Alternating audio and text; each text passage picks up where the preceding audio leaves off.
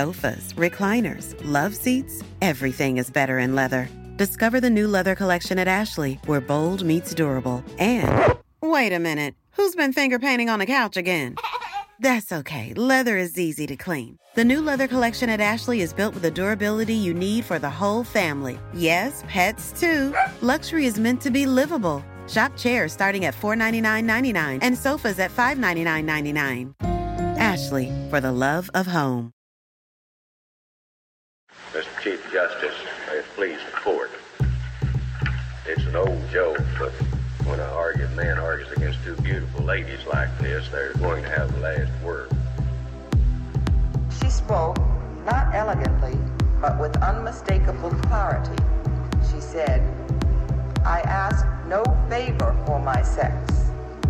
All I ask of our brethren is that they take their feet off our necks.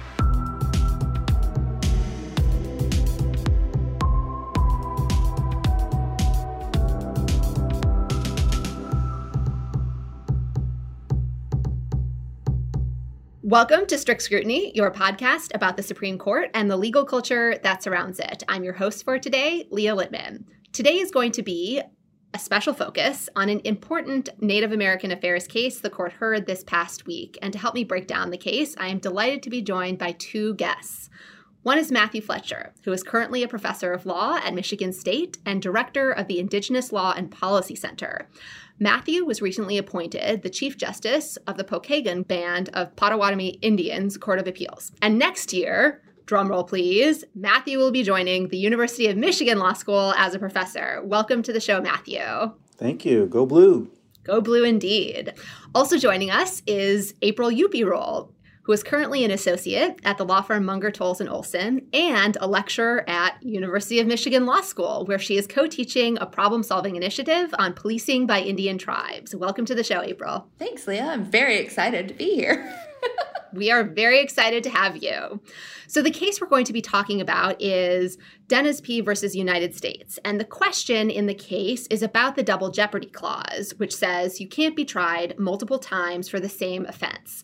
But that rule only applies when you're being tried by the same government. So, one government can try you for an offense, and then another government could do so afterwards without violating the double jeopardy clause. That is referred to as the separate sovereigns doctrine.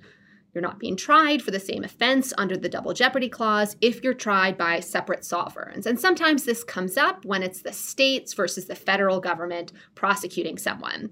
Here, however, it comes up in the context of tribal prosecutions versus federal prosecutions. Specifically, the question is whether a conviction in the court of Indian offenses, sometimes known as a CFR court, is a conviction or proceeding by the federal government or is instead a conviction or proceeding by the tribe. If it's the tribe, then the defendant could be tried again by the federal government after being tried by the tribe. Whereas if it's not the tribe, then the defendant could not be tried by the federal government. So that's kind of the general stakes of the case, at least with respect to Mr. Denezpi.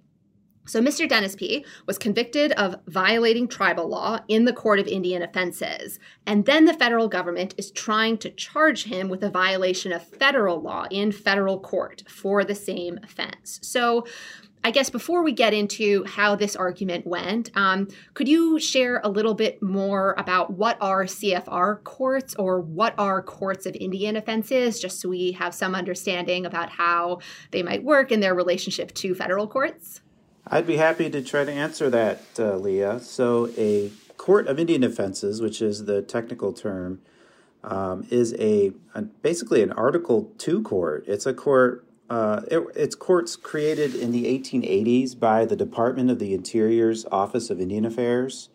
Uh, those courts were never authorized or uh, really even ratified by an act of Congress. They are truly creatures of the executive branch. Um, and as they existed throughout the, the history of the United States uh, Indian country throughout the 19th and 20th centuries. They sort of became known as CFR courts because the, they were codified into the Code of Federal Regulations.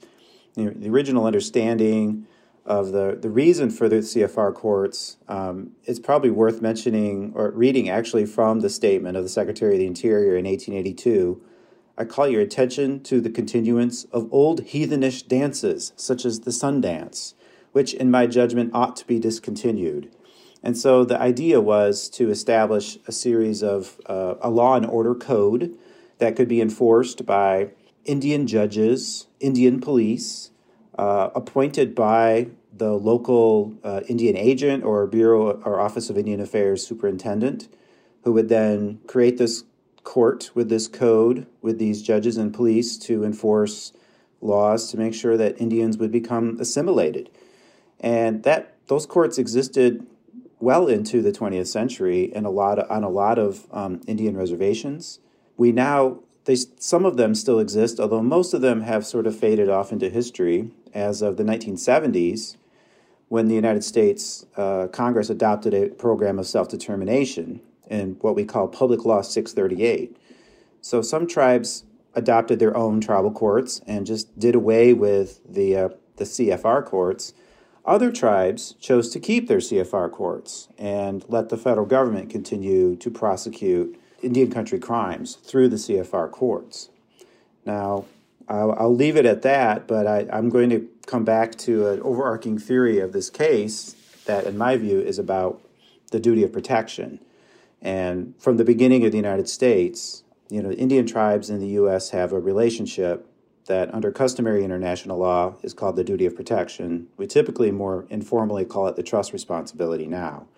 And that's kind of shown in the structure of the Constitution. That's super helpful. Um, so I think some left-leaning people, when they look at the facts of this case, you know, they think, well, look, isn't it bad if two governments could prosecute someone, and wouldn't it be better, you know, for decarceration or you know whatever you want to call it, um, were we to prevent the federal government from trying Mr. Denezpi after you know he is tried by the Court of Indian Offenses? So what does that frame of the case miss? Because I found that in talking to other people, sometimes sometimes you know that's their intuition. And I, I see that. I so i think full stop what that misses is the concept of tribal sovereignty. So uh, as many of your listeners probably already know because you're following the court and it takes so many indian law cases um, tribes are pre-constitutional and extra-constitutional sovereigns.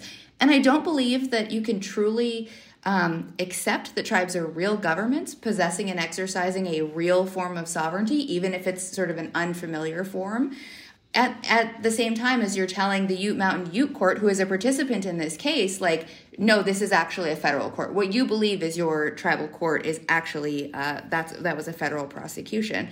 Um, you know, Justice Kagan really aptly called that accusing them of suffering from a false consciousness, and so I, I think that's really what's missing from that sort of oversimplified view. Um, and this is related to something else that really stood out to me in the argument, which is that uh, Mr. Denezpi's lawyer kept saying that certain alternatives were more respectful of tribal sovereignty than, you know, the tribe itself their sort of their position in the case and also their decision to continue to use the CFR court. And like the paternalistic vibes inherent in that are just overwhelming to me. It's like you know, dude, they're in the room. Like you, they know that you're talking about them and you're like talking about what's best for them and they are speaking for themselves. So you know, I think that really what's missing here is just respect for tribal sovereignty in general. I think we'll probably come back to this theme, you know, a bunch of times, but there was a very strange vibe to the argument when you had Mr. Denezpi's lawyers arguing that it would be better for tribal sovereignty to recognize the Court of Indian Offenses as a federal court while the Ute Mountain tribe is in the case arguing, we are the tribe. It actually would be better for tribal sovereignty if you recognize the Court of Indian Offenses as a tribal court. Um, so, yes, the paternalism vibes were very strong. And I, since you brought up the Justice Kagan clip, um, I I think we should probably play it for our listeners now because it was a really telling moment where, you know, she was pointing this out of the oddity of everyone around, you know, the court arguing, well, the tribes were just totally wrong in thinking about this court as an arm of the tribe. So let's play that clip now. The, the tribe seems to think of these courts as very tribal. You know, I mean, the, there's a tribal brief, and the tribal brief is on the government's side. And it says these are our courts. And I, I mean, you know, in a way, it, you know, it's sort of like saying they're suffering from false consciousness. Uh, what your your argument? Well, I, I mean, they believe these are their courts. That again, to me, was just like a very pointed moment in the argument where it's like this is in some ways a case about us without us right? Like the tribe was not even participating in the argument and it was all about whether this court is you know a tribal court. It just had a very weird flavor to it I agree that it's weird. I don't think it's unfamiliar in Indian law, right? Like almost all of the law about us is made without us. It's made, and Matthew will talk later about like the lack, complete lack of Indian advocates before the Supreme Court over the last 20 years or whatever. Um, you know, so I, I think it is, it's very strange. I think Justice Kagan really encapsulated how strange it is in that comment. We're kind of used to it, is sort of the other uh, sort of sad side of the coin. April's absolutely right. This is the third time that we've had a double jeopardy case argued involving a federal prosecution of an Indian person that is subsequent to a tribal prosecution. And these go back these cases go back to at least 1978. And it's always the United States arguing the case, and the tribe is not. There's no tribal advocate at all. The part they're not even a party to the case. So, the the government, the federal government, gets to frame the case, and we live and die on what the federal government's framing is. And what's missing here is that the frame of the, the, the federal government is never going to make this argument. But the real frame that the tribes should have been trying to make in their amicus brief is that this is all part of a, a consequence of the duty of protection, this relationship between the tribes and the United States. 25 CFR Part 11, which is where the Court of Indian Offenses is codified, is now, as of the 1970s, a product of a negotiated arrangement between the tribes and the United States. And there's actually a little bit of discussion in the argument where they say, where I, I think it's the attorney for Denezpi who says, look, in 1993, you went to Interior and said, we don't want these things in the code anymore, fix them, and Interior refused. The tribe doesn't get everything it wants, but it's still part of a, a negotiated product between these two sovereigns, and that is completely, completely missing in the, any of this argument. So it helps to, you know, as you are suggesting, think about this case also through the lens, or maybe just through the lens of tribal sovereignty. Um, but what are the stakes of this case um, for, you know, tribal sovereignty um, or broader issues of Native American affairs as well? So, I think to talk about stakes, we first have to sort of reckon with and situate this in context. There are relatively few CFR courts that still exist. Relatively few of the 574 federally recognized tribes rely on them. And, you know, some members of the court seem to contemplate an easy fix just make the prosecutor answerable to tribal authorities, whether that means make him a tribal employee or what have you.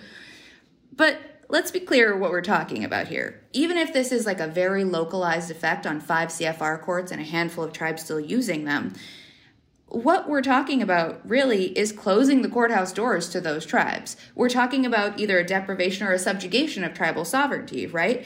It effectively means that tribes can't exercise their retained inherent right to govern the conduct of Indians on the reservation, or that that right has to potentially be subordinated to federal priorities. I mean, I think it was Chief Justice Roberts who pointed out this is one of my favorite moments in the argument. Was like, well, you know, how can the tribe have an interest here when the penalties are so much lighter? The tribe isn't the reason the penalties are there's such a big disparity between the penalties a tribal court can levy and the penalties that a federal court can levy. That has nothing to do with the tribe. That's all on Congress. So, just to um, uh, spin out this point for our listeners who might not be as familiar with the facts, um, Mr. Denezpi, you know, within the Court of Indian Offenses was sentenced to, I believe, 140 days, whereas under federal law, you know, for the same conduct, he faced something like up to 20 years. Um, but that's not because, you know, the tribe didn't view the conduct as serious. That's because federal law caps the amount of time that the Court of Indian Offenses can sentence anyone to. Right. And so back to sort of the stakes question, I mean, what that means is that if you're looking at punishing the same conduct, um, even though potentially tribal courts and you know CFR courts can act more quickly, which is a point the government made, tribal sovereignty will always take a backseat to the federal sort of desire to prosecute and to avoid a double jeopardy question. It also means like, okay, so say we implement that easy fix basically uh, until there's a federal remedy here that's the position that we'll be in effectively the courthouse doors are just closed to those tribes and the, sort of taking a step back indian law is a generalist discipline Um, so, and almost every case, if not every case, implicates tribal sovereignty. Like that's what we're talking about. That's the core of the doctrine, and it's sort of applied and interspersed over every other area of law. And I think that there are sort of some sleeper and, and not so sleeper uh, themes in this oral argument that really do implicate core issues of tribal sovereignty. I mean, first you've got Alito talking about race based classifications in criminal law, even though we've known since 1974 that Indian identity is not a racial classification, or at least we know that the Supreme Court told us that in 1974. Um, previewing perhaps what we'll hear when the court potentially inevitably grant cert in the Brackeen challenge to the constitutionality of the Indian Child Welfare Act. But more troubling, like that, I think was expected and was sort of like very blatant. Uh, more troubling to me was this focus on like the federalization of tribal governance by secretarial approval and that it was coming from Gorsuch, Gorsuch of all people. Um, so the Indian Reorganization Act of 1934 put in tri- into tribal constitutions a provision for secretarial approval, both of the tribal constitutions and of certain tribal laws passed sort of subsequent to the Constitution. So uh, I'm a member of the Fort Peck tribes, my reservation's in Montana. We have a constitution that has a secretarial approval provision in it, which means that anytime the tribe makes a law governing the conduct of non members or makes a law related to law and order or the court system, um, or makes a law related to banishment, there's a secretarial approval provision in our Constitution, still effective now, saying the Secretary of the Interior has to sign off on that to ensure that it's uh, that it complies with federal law effectively. So this the federal presence in Indian country is beyond ubiquitous. It's everywhere. So this idea that you can simply federalize and the act of a tribe and therefore it's no longer a tribal act but in fact stems from federal authority is hugely problematic for the sort of modern tribal sovereignty as we understand it so, um, maybe just a little bit more background for our listeners yes. before we get into discussing more of the argument. So, the argument and case turns on some questions about how to think about tribal law and how to think about CFR courts and how to think about the officials who bring prosecutions in CFR courts. So, the defendant is arguing that in order to say that a prosecution is by a separate sovereign, two things have to be true. The defendant must have been charged with violating another sovereign's laws, and they must have been charged by or prosecuted by an official of another sovereign. And Denezpi says neither is true here. You know, maybe it's tribal law, but as April just noted, it's tribal law that requires some approval by a federal official. So is that tribal law or federal law? You know, Denezpi is saying maybe it's federal law. But then, second, the official who brings these prosecutions in the Court of Indian Offenses is an official who was appointed by the Secretary of Interior, the federal government. And so Denezpi is saying, therefore, you know, they're not representing the tribe. The federal government, who is supported by the tribes, is arguing that what really matters is Denezpi was convicted of violating tribal law, the law of another sovereign, even if the federal government retains some power to displace tribal law, even if it's a federal official involved in the prosecutions. Um, and they're saying in any case, like that federal official is acting as the agent of the tribes. Okay, so with that background, maybe now we can shift more into the argument itself. April already kind of previewed, you know, some of the things we're going to be talking about. But I mean, how did you think the argument went? What were some notable moments for you? I mean, one of my favorite moments was John Roberts talking about the tribal interest and how, you know, the penalties are so light, like how that really reflects on the tribal interest here, which I think is completely absurd. And, you know, I just want to come right back to the clip we already played of uh, Justice Kagan talking about the false consciousness moment. I like, I think that that is probably like an Indian Law Hall of Fame moment just for recognizing exactly the dynamic we're talking about. I think April's got the quotes of the day today, so this is great. I'm sorry, that shouldn't be part of podcast. I'm just impressed. No, it can be. It can be. We we like group affirmations. We like, you know, positive positive feedback. That's what we're about on this show. Except if it relates to Sam Alito, then that gets cut. I got you. Yeah. I, I so my my favorite moment I have two I guess you could say one was actually the Chief Justice sort of defending all of this but uh, Justice Kagan also had a phrase uh, where she was referring to the uh, attorney for the um, actually, I don't even remember which one it was, but we'll call it her halfway house moment, where she said, I think you're in a halfway house. So the you know, Denezpi's attorney says is trying to frame this case as a textualist case. Look, look at this statute here. It says that federal prosecutors have to co- have to uh, consult with tribal prosecutors. Look at this uh, reg here. It says that uh, the the prosecutor and the judges are appointed by the federal government. Um, so it's sort of like here, here, I'm finding some text for you, textualist judges, to to look at to to reach a conclusion. And uh, Justice Kagan says, Yeah, you got some text, but you're not telling the whole story. What are the practicalities on the ground? And this is where I thought the government did a decent job of pointing out a few things. You know, there are differences and practicalities that matter if this is going to be a tribal or federal prosecution. Tribes have a limitation on the amount of time they could put somebody in jail. Uh, tribes also have a very quick docket uh, they you know they could prosecute somebody long before the federal government actually gets around to indicting anybody. Sometimes a year or two will go by before the feds for the AUSA can do anything about that. Um, I would also add, and not to ding the SG for not pointing this out, but there's a difference between a CFR budget and a 638 budget. And what I mean by that is the CFR is a, a federal instrumentality. So Congress the one thing they are really, really good at is funding itself. The government funds itself great, but when a tribe negotiates for a budget it, through, a, through through Public Law 638, it gets a pile of money, and you know sometimes the the money is going to be adequate for the tribal court, and sometimes it's not. So that's a, a sovereign choice a tribe like Ute Mountain Ute could actually make. And I thought another thing that was textually important and critically important in this case is the fact that appeals. There are things in the Code of Federal Regulations that say, well, you cannot appeal this to an ALJ in the Department of Interior or the Interior Board of Indian Appeals. Your appeal actually is through 25 USC Section 1303, which is the Indian Civil Rights Act's habeas uh, corpus provision. So there's a case called Dry versus CFR Court in the 10th Circuit in 1999, which is an example of somebody convicted in a CFR court who had to file their habeas petition um, in federal court through the Indian Civil Rights Act. Those are textualist kind of arguments that are to- some of them are totally left on on the floor here, and it, was a little bit concerning to me. By the way, there's another thing in the Code of Federal Regulations that says a CFR court uh, must follow tribal custom if it comes up, and uh, unless it directly conflicts with federal law. So I'm thinking, like, uh, you know, it's conceivable that uh, I don't know if this happens in the five or seven CFR courts, but a tribal defendant or or even a victim could ask for peacemaking, which is sort of a um, non-adversarial process to uh, remediate a case without going through an adversarial process, and um, I think that could be done in a CFR court.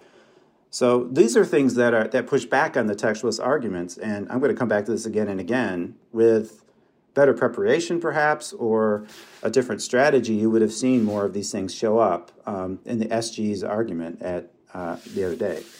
Yeah. So um, let's just tick through some of the usual characters that we cover on this show. So, Justice Breyer highlighted the amicus brief we mentioned on the preview that was put together by Greg Ablavsky at Stanford and Maggie Blackhawk at NYU, that is filed by the NYU Yale Sovereignty Project. As Justice Breyer pointed out, I think it pretty persuasively demonstrated that many tribal officials were selected by the federal government. So, as April was talking about, you know, the federalization of tribal law, tribal actors doesn't mean, you know, it's not tribal law or tribal actors. I think a point that relates to Matthew, what you were just saying, and also April, what you had suggested before about how easy of a fix might it be um, for you know tribes to bring in a tribal prosecutor or you know alter the CFR courts.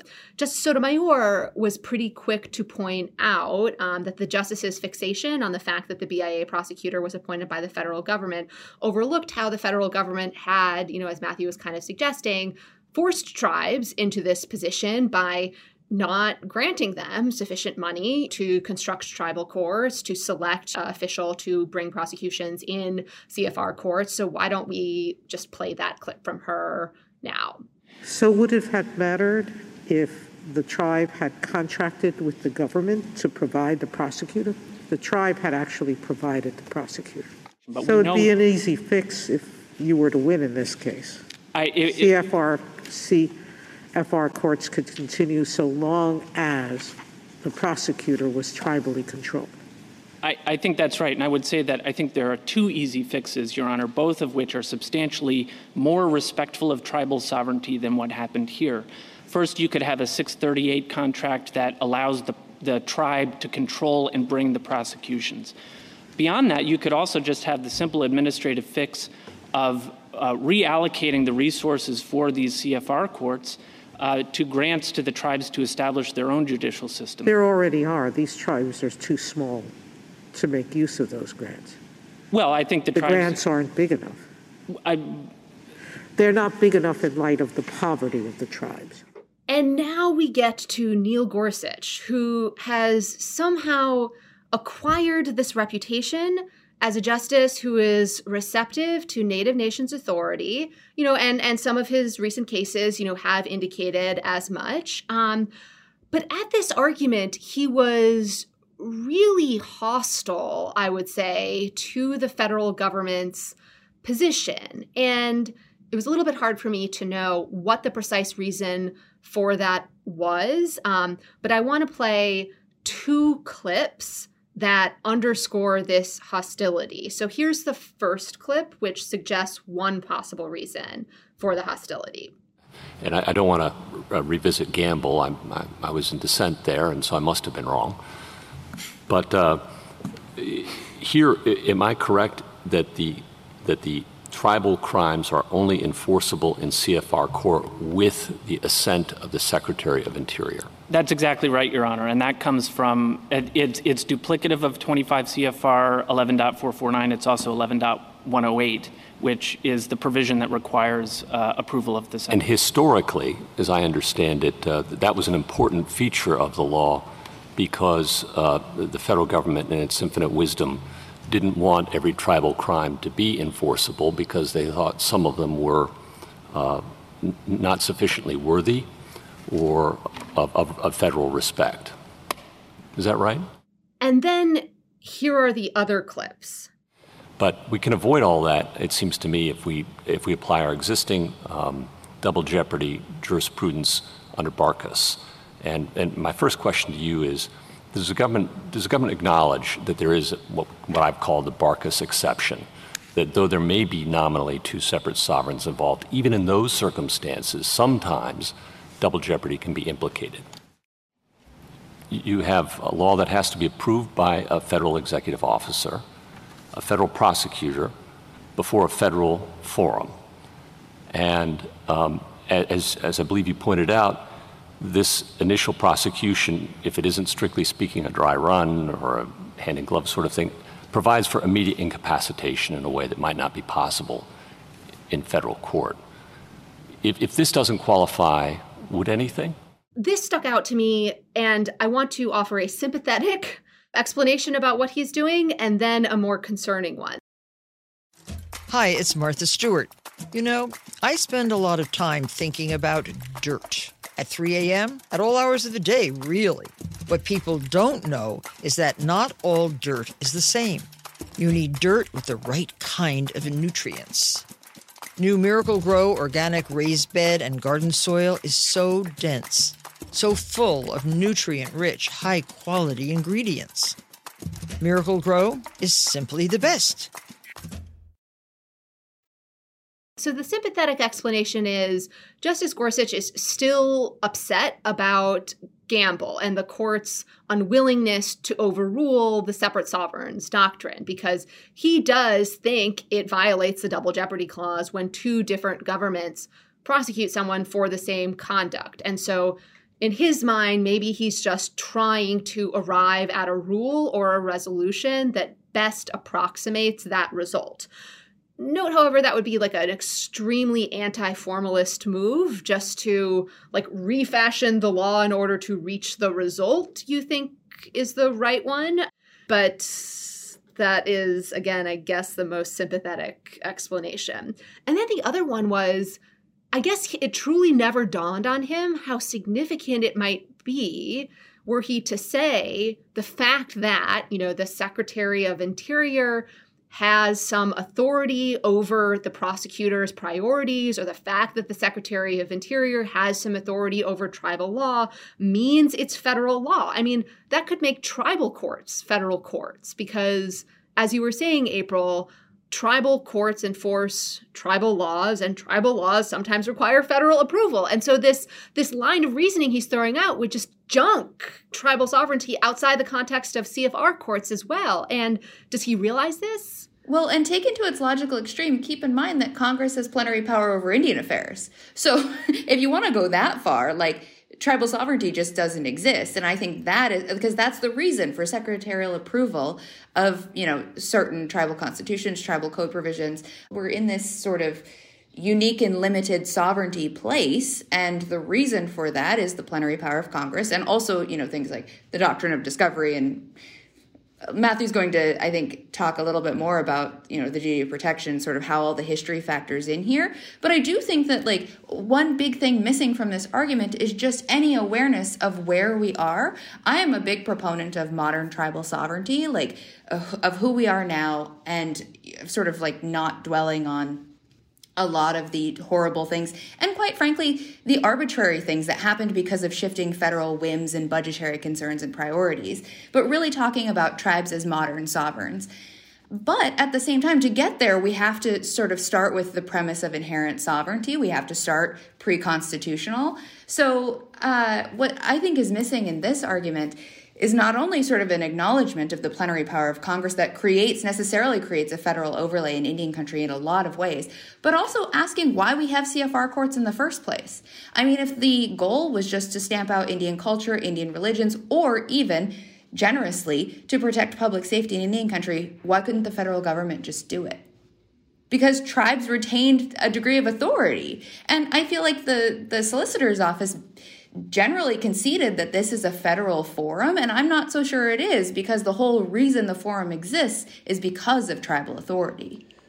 I, I always thought a better way to frame this case uh, was to point out a couple of places in federal Indian law where tribes exercise delegated federal power. So, for example, under the Clean Water Act, the EPA can actually uh, identify tribes and grant them treatment as state status. That's a thing under the Clean Water Act. And so they can enforce tribally enacted, promulgated water quality standards.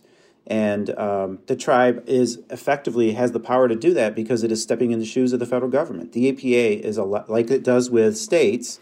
Uh, delegates federal power to enforce these promulgations. The city of Albuquerque is under the uh, water quality regulations of the Isleta Pueblo uh, and just downstream of the Rio Grande of, uh, of Albuquerque. So that's a really good example. So, what could possibly be happening here, and this is very consistent with what April's talking about, is that the Ute Mountain Ute is delegating tribal power to the federal government through its federal government machinery, a CFR court, to prosecute tribal laws. And um, in this case, that's actually happening. It is a tribal ordinance that is being enforced. And there's just no contextualization of that. Um, and that's effectively what's happening. And you know, it's no maybe the SG's office as a as a political matter just doesn't want to raise the possibility that the federal government is not the most uh, absolute sovereign in the world. That at, at, throughout argument, you heard Justice Sotomayor, I think, started this couldn't the tribe just uh, retake over from the CFR court? Yes, they, they could. They could pull the sovereignty back from the federal government. It's delegated tribal power to the federal government. But we don't even consider that contextualization. It's not briefed. It's not. It's it's like it's impossible to imagine that that could be the case. But it happens all the time. So I, I on Justice Gorsuch, this is for you, Leah. He is close to um, just an amazing justice in, in the short period of time for Indian country that he's been on the court. He hasn't ruled every single time in favor of tribes, as far as we can tell, but um, we're hopeful, of course, that we have a, a, solid future with him. But you know, maybe he just got lost in translation, and maybe we just asked too much, and maybe this thing that we had with Justice Gorsuch was a masterpiece until he tore it up. Matthew, um, this is all too well my friend. I remember it all too well. Um, I will just say, I am, I am definitely seeing red. Um, speaking of seeing red, before we get to the Solicitor General's office, we have to play the question from Sam Alito, in which he suggested that basically all of federal Indian law is unconstitutional. Um, so let's play that question. Can a federal criminal statute include a racial classification? Uh, it's a fair question, Your Honor. I, I, I think um, it, there is a serious uh, constitutional equal protection question about whether or not that's the case. Um, so, if we were to hold that this provision of the tribal code was really federal law, we would have to confront that question, wouldn't we?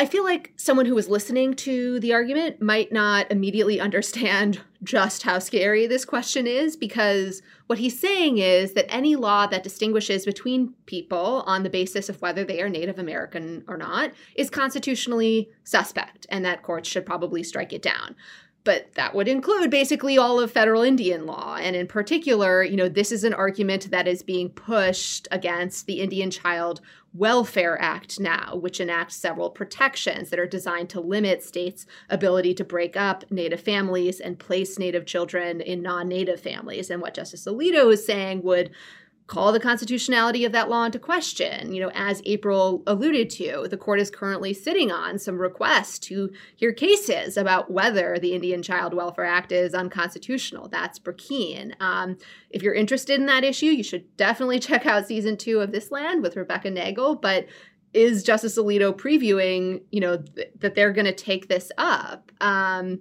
Matthew, I know you have a, a, like wonderful article, Politics, Indian Law, and the Constitution in California Law Review that touches on these topics, you know, whether the federal government is, quote, unconstitutionally discriminating on the basis of race when it enacts protections for, um, you know, Native nations and Native Americans. So w- what was that article about or like how, you know, where, where is Justice Alito going astray? Well, Justice Alito is parroting sort of the talking points of uh, those who've attacked Indian affairs statutes for the past half century. You know, nobody was around to, to help Indian tribes when Congress was passing laws that were detrimental to tribes, but those were totally constitutional. And in the last 50 years, Congress has been passing laws that have been sort of ratcheting back those negative things. And now suddenly they're uh, racial classifications.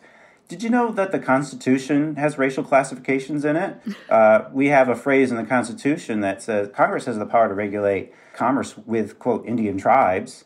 And even in the 14th Amendment, there's this phrase, and it's sort of inert right now, which is a good thing, but there's a phrase called the, it's, uh, the Indians Not Taxed Clause.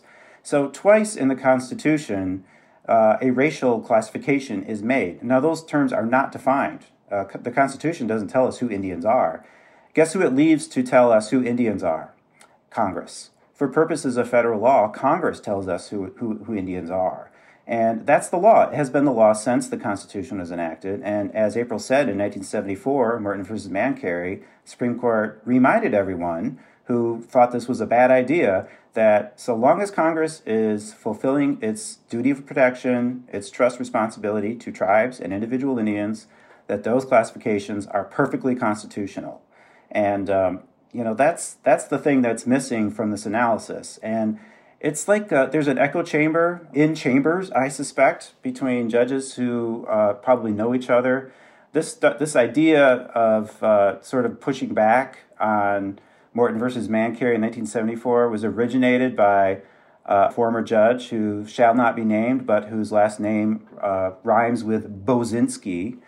Um, you know, this is not the law this is just idle speculation and concurring and uh, dissenting opinions from a judge who didn't like Indian law, didn't like uh, you know reform statutes, civil rights statutes that benefited people who had been historically oppressed, and wanted to idly think of reasons why they might not be constitutional. But the Constitution itself makes them constitutional. Well, um, unfortunately, that sounds like a legal argument, Matthew.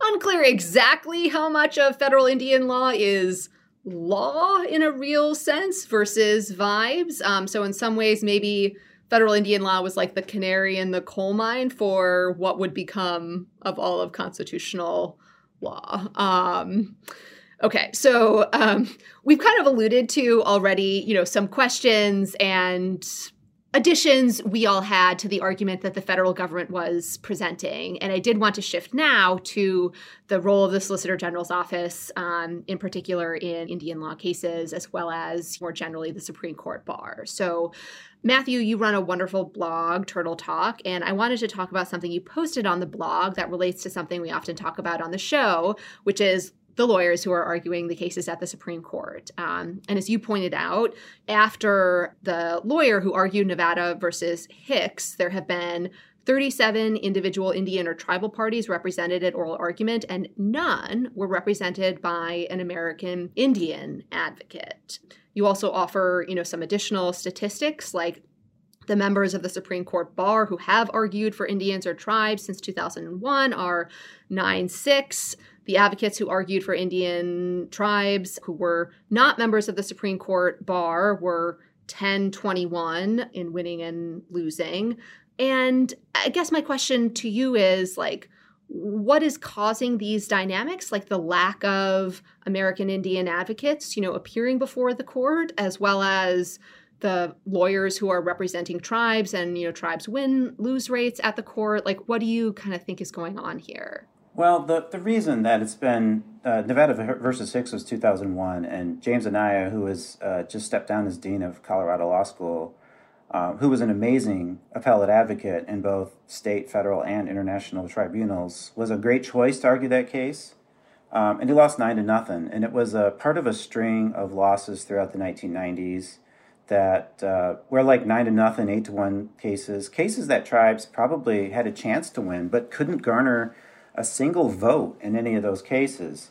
Um, starting in 1980, which I think is the first time an American Indian person, sort of the modern era, had argued a case, the those advocates, there were 13 of them. We sort of uh, jokingly referred to them, Riley referred to them as the last 13. They were the last 13 Native people to argue a Supreme Court case. Uh, they won the first six cases in the 80s they, they argued, and then it was just a, uh, dropping off a cliff. Outside of Bill Rice, uh, who is uh, one of the greatest appellate advocates of all time, uh, in 1993, all of the uh, Native advocates were just roasted over an open flame at the Supreme Court. And so the thinking in 2001, and this actually occurred, uh, you can't make this up, on 9 11 in Washington, D.C., tribal leaders from national organizations met in the basement of a hotel while D.C. was in flames uh, and came up and came up with a plan called the Tribal Supreme Court Project, and uh, they were going to try to harvest uh, and recruit members of the Supreme Court bar to help uh, argue the cases, to strategize the cases. Um, and as you know, the Supreme Court bar is not very diverse, uh, not very diverse in gender, and there are no Native people who have ever could be construed as being a part of the Supreme Court bar. There are no Native people in the in the pathway or the pipeline to become members of the Supreme Court bar, really. There may be a, a, person or two that we don't know about, but they obviously haven't argued a Supreme Court case. So um, that, that was part of a strategy. And, you know, one could argue in the last 10 years, tribes have been very successful, at least since 2014. And maybe the strategy is just an overwhelming success. Um, I give the credit, by the way, to Justice Sotomayor, who's forced the court, whether they liked it or not, to take Indian law seriously and Justice Gorsuch is certainly part of that as well. But now we're to the point where it's been 20 years and it's getting to be a bit embarrassing. Um, only two of those advocates out of the 37 were women, I point out as well. Um, so the strategy is great, but uh, now we're in, we've, we've done this for a generation. And we have people like Amanda White Eagle, who was the co author of that amicus brief you mentioned, that what uh, Maggie and Greg worked on. You've got people like April. April's going to argue her first appellate case in a couple of months in the Montana Supreme Court. You have people like Nikki Ducheneaux, who was there at the beginning of the case that ultimately became uh, Yellen versus Confederated Tribes of the Chehalis Reservation. Um, you know, people are out there, Native people are out there ready to um, step in. And, you know, for whatever reason, it's just not happening yet. And uh, I, I, I think it's impacting I think what happened on Tuesday hopefully will open some eyes. Look at the argument in the Ysleta del Sur Pueblo case versus Texas. It's a bingo case.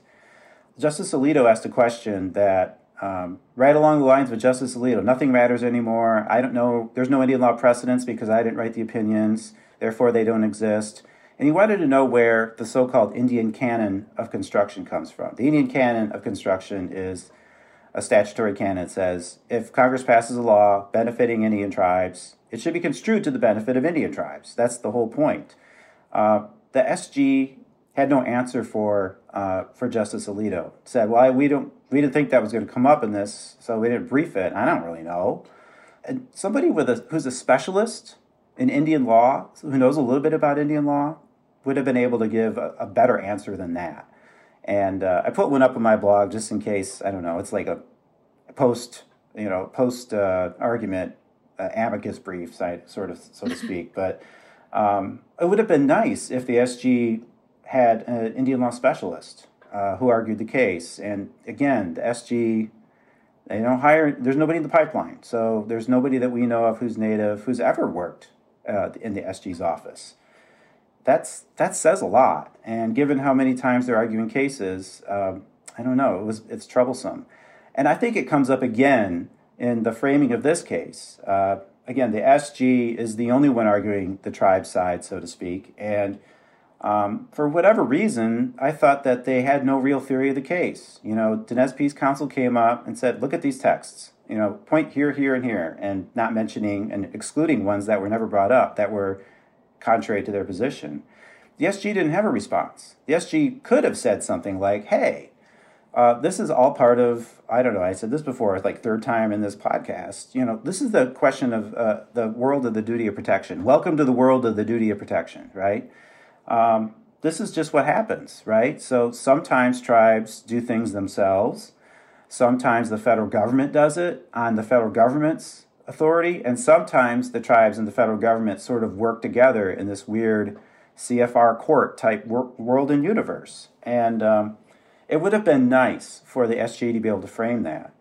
And the last thing I wanted to say this is not really a rant. I'm not yelling, am I? But the last no, thing I want to say is, is commentary. this is this is what we call informed commentary. Thank you very much. And uh, the last thing I wanted to say is I thought that when it when the tribes are in a position like this where they're not arguing the case, but it's all about them, it's a really hard place to be. And the Tribal Supreme Court project usually does, does a really great job of uh, lining up amicus briefs that meet certain uh, goals. And there are two critically important amicus briefs in this case. The first is the scholars brief you mentioned. The scholars brief gives us the history of where the CFR courts came from, how terrible they were. But they're still creatures, even in their worst instances, they're still creatures of the duty of protection. Just a tr- quite absurd and abusive version of the duty of protection. But that's where the scholars brief ends. It ends at Public Law 638. It's the tribal brief, the one that uh, several tribes who are still CFR courts, most notably Mountain Ute itself, um, that amicus brief is sort of should have picked up from where the scholars brief ended. And it didn't really do that. It kind of covered some of the same ground as the scholars brief, saying we're reminding you that these old courts are bad, and but now we've taken them over. Full stop. Uh, there's none of the details we've talked about, like where the appeals go. Uh, you know, those those practicalities that should have been the response, and were partially the response to Justice Kagan's halfway house question. The the attorneys for the uh, the tribes who, who who argued that case. Now, Ute Mountain Ute is a natural resource extraction tribe. You know, they're coal, oil, natural gas. That's what they do. Their outside counsel who put together this brief. That's what they do. They're not public law, constitutional law scholars. And I understand the tribe wants to have its own people that they're familiar with put together this brief. But this brief did very little work. Um, and taken in conjunction with a scholar's brief, which ends at sort of the beginning of the self determination era, uh, that creates a real problem. The scholar's brief tells us a very incomplete story, and it gives room for the justices to say the paternalistic stuff that April was complaining about earlier. I shouldn't say complaining, she was commenting on. Um, you know, like, hey, aren't these CIO courts, CFR courts, aren't they just terrible for tribes? Wouldn't it be better if we just like say they're federal and get rid of them? That's not the full case. And the those two tribal briefs, uh, those two amicus briefs on the tribe side, um, could have done a much better job of putting together a story. I don't know if the court would have listened to it. They obviously pointed, you know, Justice Breyer bring up brought up the scholars brief, and that's great. And I think actually somebody brought up the tribal brief too, but they didn't come Just together taken, in yeah. a way that was really uh, truly effective, and it was disappointing. it sounds like maybe what we need is a two pronged strategy. You know, one is, of course, it's great to proactively seek out better lawyers to be litigating on behalf of tribes and tribal authority, but you also have to take some responsibility. You know, in constructing the pipeline for who those lawyers are going to be. That is, you can't just rely on the existing Supreme Court bar. You also have to try to change, like, who is going to become, you know, part of the Supreme Court bar as well. Just as an aside, I used pipeline too, but that's a dirty word in Indian country, so we're trying to Oh, say sorry. pathway. but I still still do it. You're right. It, it doesn't make sense to say it's a pathway because it's totally a pipeline. But I'm just joking. It's just a thing. I mean, we've been hearing for decades that there are pipeline problems for, you know, Indians in the law. There are a lot of us. You know, Matthew's talking about like the last 13. That wasn't, you know, that was more than 20 years ago that there were 13 Native advocates who had two, two until 2001 had argued in front of the Supreme Court. The, uh, some of the real pipeline issues, right, are that Native law students aren't getting hired into federal clerkships. There have been two Native women ever who have clerked on the Supreme Court. One was hired by Justice Gorsuch, and one by Justice Sotomayor. She was actually a Native Hawaiian woman. Um, there, as far as we know, there's never been an Indian in the SG's office. Like that's insane. Um, but also, I think part of the reason for that, it's not that there aren't enough of us. There are plenty of us. Um, it's that Indian law is in a lot of spaces really marginalized. I mean, I had classmates make comments to me in law school, and I, I went to Harvard undergrad, but I went to law school in Montana because I wanted to choose a law school that had a relationship and a responsibility to Indian tribes. But I had classmates even there at a school that prides itself on teaching Indian law say things to me like, oh, you do Indian law, right? Like in this sort of patronizing, that's so cute tone. And what that does to Native law students is that it, like, it makes them feel marginalized and it sort of makes them feel like they don't have a place in a federal clerkship or in sort of a big law firm like where I work. And so what I always tell native law students now, I've had like a ton of opportunities to talk to people since I'm not that far out of law school, is that there's like a great gift in being an Indian law practitioner. We are generalists by default. We you have to be incredibly intellectually nimble to attack any area of the law, learn it, and then apply 250 years of history and precedent to it. And you know we're we're just waiting for people to recognize that again. Um, and I you know I hope they recognize it soon. I hope so too. I now teach in part because of Matthew's influence, you know, um, Indian law and Native American affairs law in my first year introductory constitutional law class. Um, and my most recent habeas project was focusing on uses of habeas like in Native American affairs, you know, in late 1800s, 1900s as well. So, yes, law students, right? Federal Indian law is, again, as we were saying, like the canary in the coal mine for like all of constitutional law, right? Like if you Yes. learn it, you will learn, you know, all of the important things about public law and become like a very skilled lawyer in the process. Absolutely. So that's probably all we have time for, um, unless you all want to add any kind of final concluding thoughts. I feel like Matthew really mic dropped there, so I, I'm I'm good with that. that take works that. for me.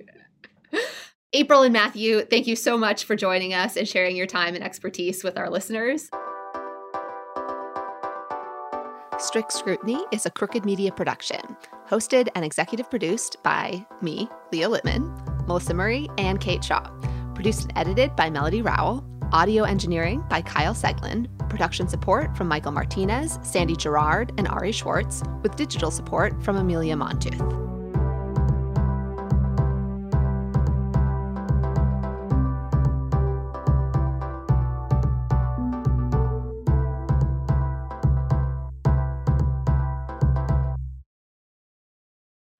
Quick update. After we recorded this episode, the court agreed to hear the cases on the constitutional challenges to the Indian Child Welfare Act, as I speculated might happen in light of Justice Alito's question at the oral argument in Denezpi. Sometimes it's no fun being a Cassandra. This means you definitely need to listen to season two of This Land with Rebecca Nagle to get up to speed on these challenges. And we will be covering them more on this show as well, particularly as the argument gets closer. The cases won't be heard until next term, which begins in October. Your home is your place of peace. It's clean, it's welcoming. and it's definitely not crawling with invading insects if you use Ortho Home Defense Max. Use it indoors on non porous surfaces to treat and prevent cockroaches, spiders, and ants for up to 12 months. So your home can stay your place of peace, your work from home office, and your family's headquarters. Kill bugs inside, keep bugs outside, and love your home. Visit ortho.com for more.